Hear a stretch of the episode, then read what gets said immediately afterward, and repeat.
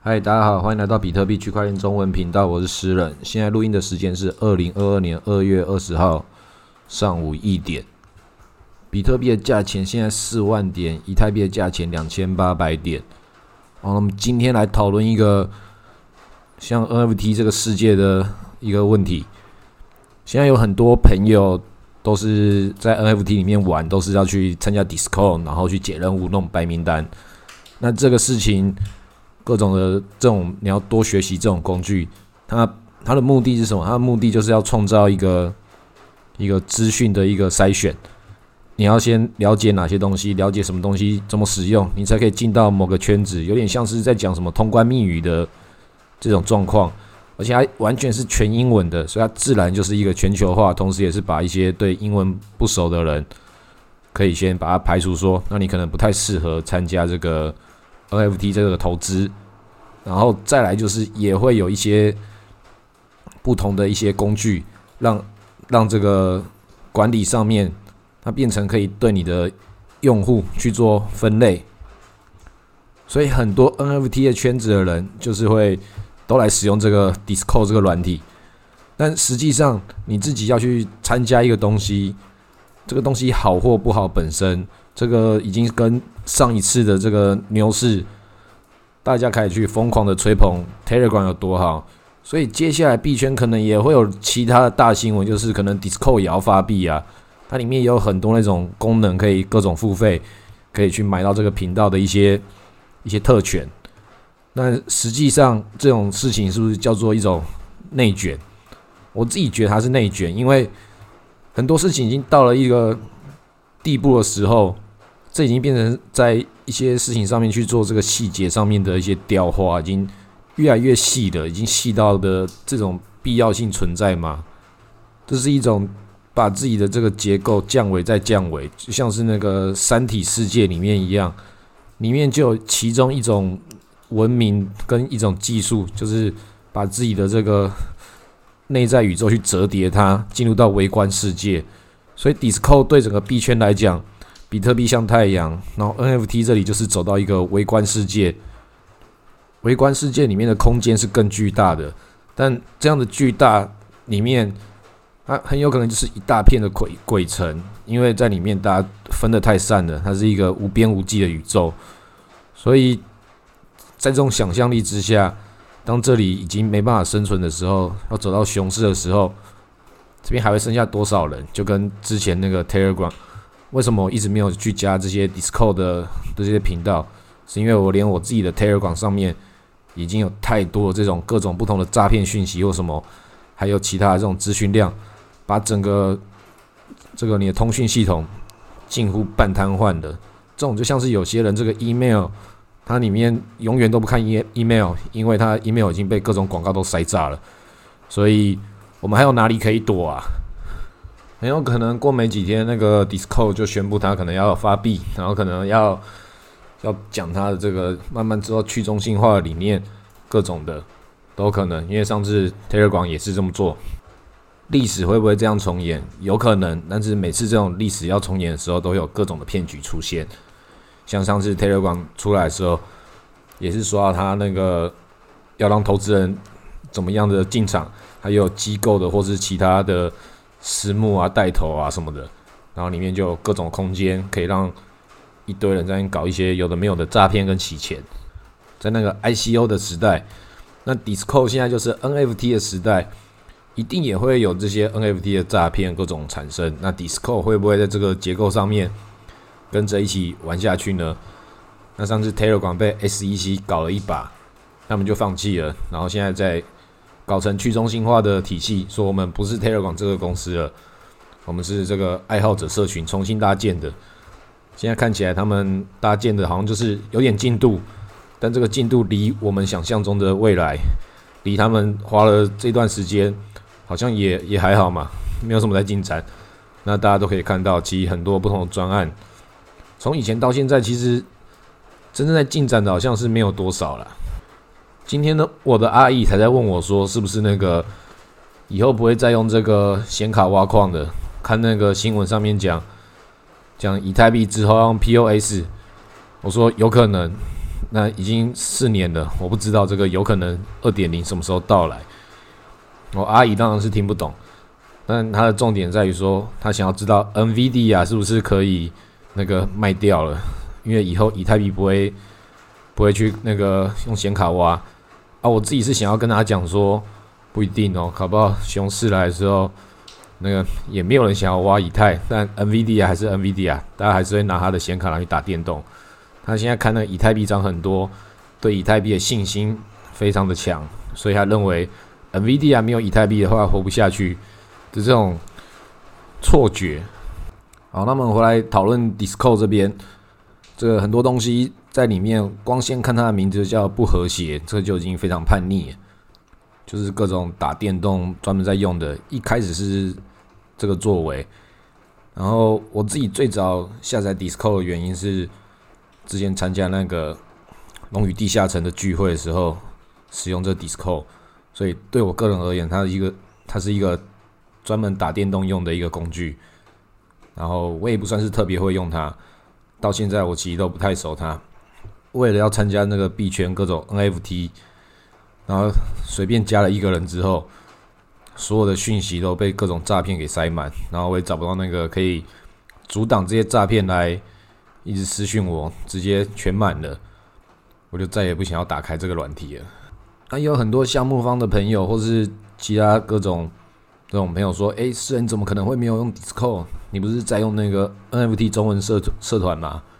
然后，事实上就是因为我们在管理那个社团，我每天在删那些垃圾广告，然后做其他事情，还要看一些看一些项目，看一些 NFT，或是看一些新闻。其实没有时间去弄什么 d i s c o 你还有时间看电影吗？还有时间出去玩吃好料吗？怎么可能有时间？所以 d i s c o 这个东西，我个人是没有玩，像一个老人家一样。但是 NFT 这个东西，你真的一定要这种东西可以玩吗？你可以等那些东西地板价跑出来的时候再去捡啊。你前面可以想办法弄到那些便宜的价钱，做那些任务，领空投，领抽奖。那些时间也是时间呢。如果你的眼光是正确的，因为在早早的时候就买到对的项目，你不可能每一个项目都是用自己的青春去把它赶回来。总可能每个项目都会去跑这些任务，解这个任务。当然，你解一个任务不如一次解二十个任务。那这种做法就会更有经济效益。但是你同样把这个事情变成一种，变成你的工作一部分，变成有这种经济效益的。过程的时候，那去做其他的事业不是也是一样吗？所以工作就是陪人家聊天，陪一群互相陪人家聊天，这是一个多么奇怪的事情啊！你为什么不去跟在乎你的聊的人聊天呢？那现在又讲说，诶，我们是一群互相在乎的人，我们搭建了这个社群。那如果你真的是爱这个社群的话，那每个地方都有都要去聊天，是要选选哪个立委还是不是？每个地方都要去跑场子，反正 NFT 就挑你那个眼睛眼睛看的喜欢的顺眼的，官网看一看。那个 d i s c o 有什么好看的？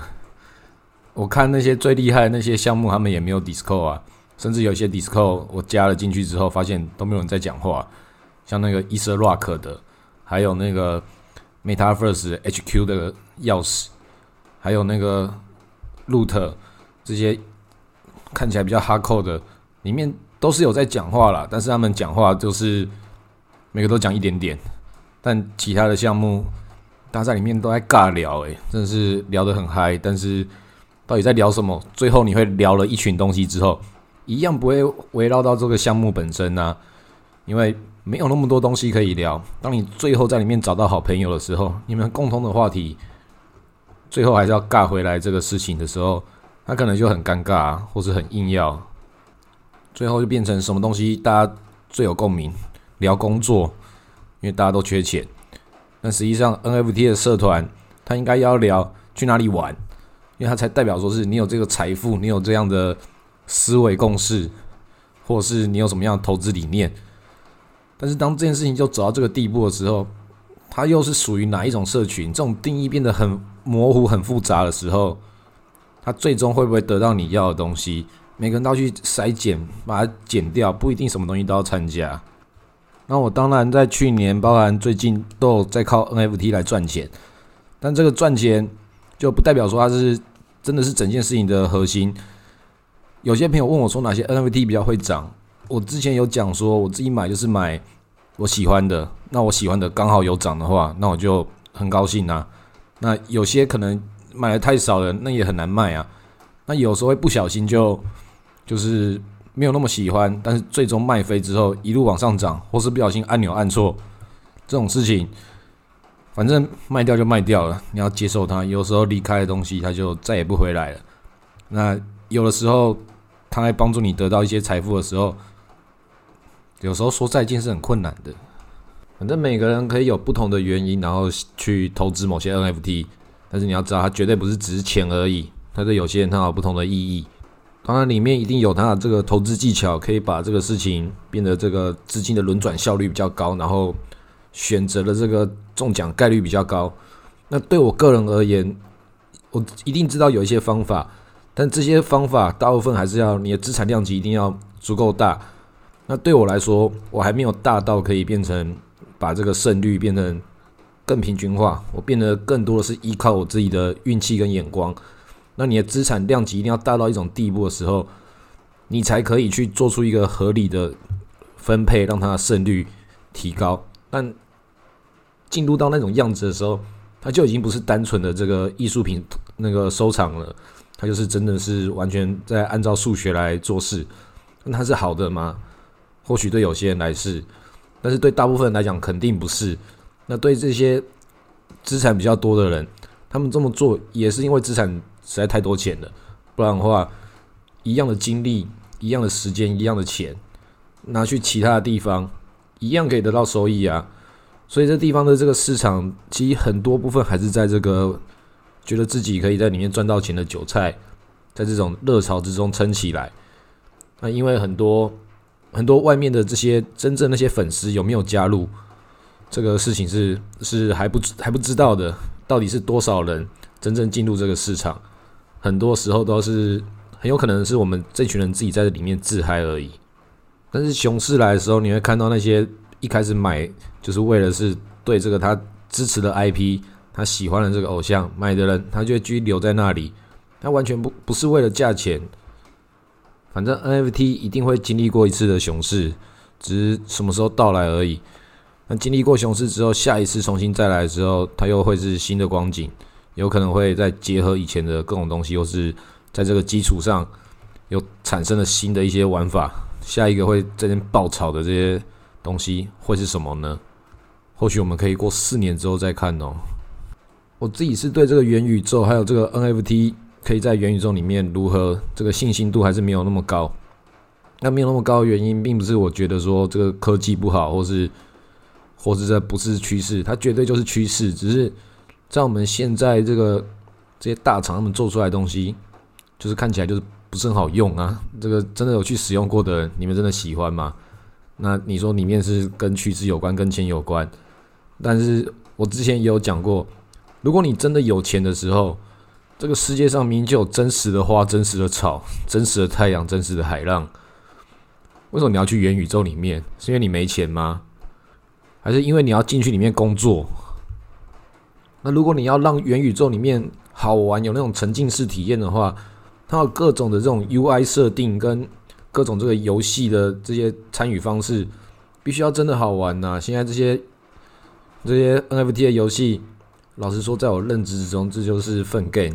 那只是因为它加上了区块链，然后就稍微酷一点，加个二十分，就像是你遇到一个一个长得普通的普通的人，普通帅哥、普通美女，然后你听他哇，你很有钱，两栋房子，二十颗比特币，马上就多帅了几分，大概就这个意思。在里面大概就是你多这个东西，多这个要素，多帅了一点。实际上本质是什么？本质就不是会吸引人的嘛？那有什么必要去对这种把标签贴在自己身上？我元宇宙诶，我把那个大大的 logo 贴在自己身上，应该可以加分吧？那也有些人在在讲说，如果说他是那个什么小岛秀夫，或者他是任天堂，一定可以怎样怎样加入这个元宇宙，然后一定可以赚很多钱。这种讲的话方式就比较可爱一点，因为人家已经赚很多钱了，不用加入元宇宙，不用不用你去告诉他们该怎么做，他们或许做的不会是你会满意的，但是绝对是很厉害的。然后能不能在里面赚到钱，他们一定有很多不同的手段。像科纳米也已经加入这个。NFT 的世界了，但它是不是一个好的结果？这就是还是卖情怀，这就是见仁见智。但是到对一些作品，他们有本身对这种作品的这种美感跟这个艺术性有要求的，因为电玩也是被称之为那个第九大艺术之一，所以人家做出来的时候一定要符合自己的这个审美标准，不能够推出一个粪 game，就是我现在就是为了要 NFT 而 NFT。很多人做这些 NFT 的时候。都是为了为了这样而这样，所以也有很多投资的人就是为了要投资而投资，所以这里一定是有泡沫的，这个泡沫本身就存在在这里，所以你要判断这些 NFT 它的价值是什么时候，就是你要讨论的不是 NFT，你要讨论的是这个事情它的本身，它只是出了一个 NFT，在它这个概念之中。你不能看到这东西叫做 NFT，你要把 NFT 这件事情拿掉。有时候你要欣赏一个东西，欣赏艺术的时候，有时候他不用去强调它，就是不用去说它是什么东西的时候，它存在那边本身的存在就是一个艺术。那你用这种另外一种角度，甚至可以讲说是更高思维的角度去思考，你为什么要拥有这个东西？它代表了什么？它是怎么样形式？是什么才是重要的？假设它是一朵花，那它是真的花最好，还是 NFT 最好，还是被做成标本，还是如何？反正花开看着只需着你喜欢的时候，就要赶快 formal。那它长什么样子很重要，但是用什么样的形态，在你的这个收藏里面也很重要。而且其实 NFT 跟生物一样，它也是会成长的。你也是要去灌溉它，去去给它一些能量。像是有一个 NFT 也是石头，你必须要交易它。然后假设你的钱包里面有某些不同的这个 NFT 的话，它去吃那个数据，然后这个石头本身会吸收这个天地之间的灵气、以太坊之间的能量，然后开始转换。它叫做 OG Crystal，但是这个东西现在价钱很低啦，我也没有去观察它。因为你必须里面要有一个比较多的顶级资产，那如果没有在这个蓝筹项目的话，它就交易起来就没意思，就不会产生那个比较厉害的结果。但这件事情里面，它还是有很多的不同的这个技术细节可以讨论。那你喜欢什么东西？长得漂亮，你把它买回家，你觉得这颗石头很美，买回来到底是不是一颗真正的宝石？这跟赌石一样。赌石界也有很多不同的故事，我也有认识一些朋友对赌石也是有兴趣的。那你网络上面其实也可以看到一些人专门讲赌石的，还有古董啊这些事情，很多事情跟我们 NFT 界一样，也都是这种艺术品圈子的，它有不同的圈子，但是它每个圈子大同小异，都是玩着用不同的花式割韭菜的方式。但是不管什么圈子都是一样，你的资本够厚的话，在里面可以找到一种一种逻辑去赚钱的，一定都有。那绝对不是到台桌上来赌，绝对有各种的赌法。这种一刀切的这种逻辑是很多赌客很兴奋的点。但是一个产业能够发展到一种结构的时候，它里面会很细致的一条鱼分成很多道不同的料理手续让你来吃。你要很懂吃，很懂得生活，很了解说什么东西，那个寿司，那个刺身，或是那个什么上上腹肉之类的，小场景生蚝，反正就是它已经不是生蚝了，竟然还有一个小场景这个头衔，各种你要吃的各种东西，它到底是什么样子？你对这种日本料理，你看到那个像现在苏西也要说 NFT 啊。假设你真的是觉得熟悉的 NFT 想要去买的话，那你可以先去多吃一下日本料理，他们都会把那个摆盘弄得美美的。然后你看现在这个 DeFi 二王者苏西，除了那个 NFT，那个就是美国人眼中的寿司，跟真正的日本料理还是差的非常多。所以你吃一次日本料理，那日本料理再怎么贵，一餐三千已经很贵了吧？那你买那个 NFT gas fee，gas fee 有时候就三千啊。你为什么不多花一点钱去感受一下这个现实生活，再决定你要买什么 NFT？因为你要懂生活，才会发现这些美的事情，那个都比你的 gas fee 还要便宜很多。买一堆垃圾，所以你为什么要到元宇宙去花那么多燃料买一堆垃圾，然后再说这个是未来趋势？先把这个当下能够享受的东西好好的享受一下，然后好好的吃寿司，同时爱惜海洋。因为搞不好我们不爱惜海洋的话，以后就没有寿司可以吃了。好，那今天就到这里，谢谢大家。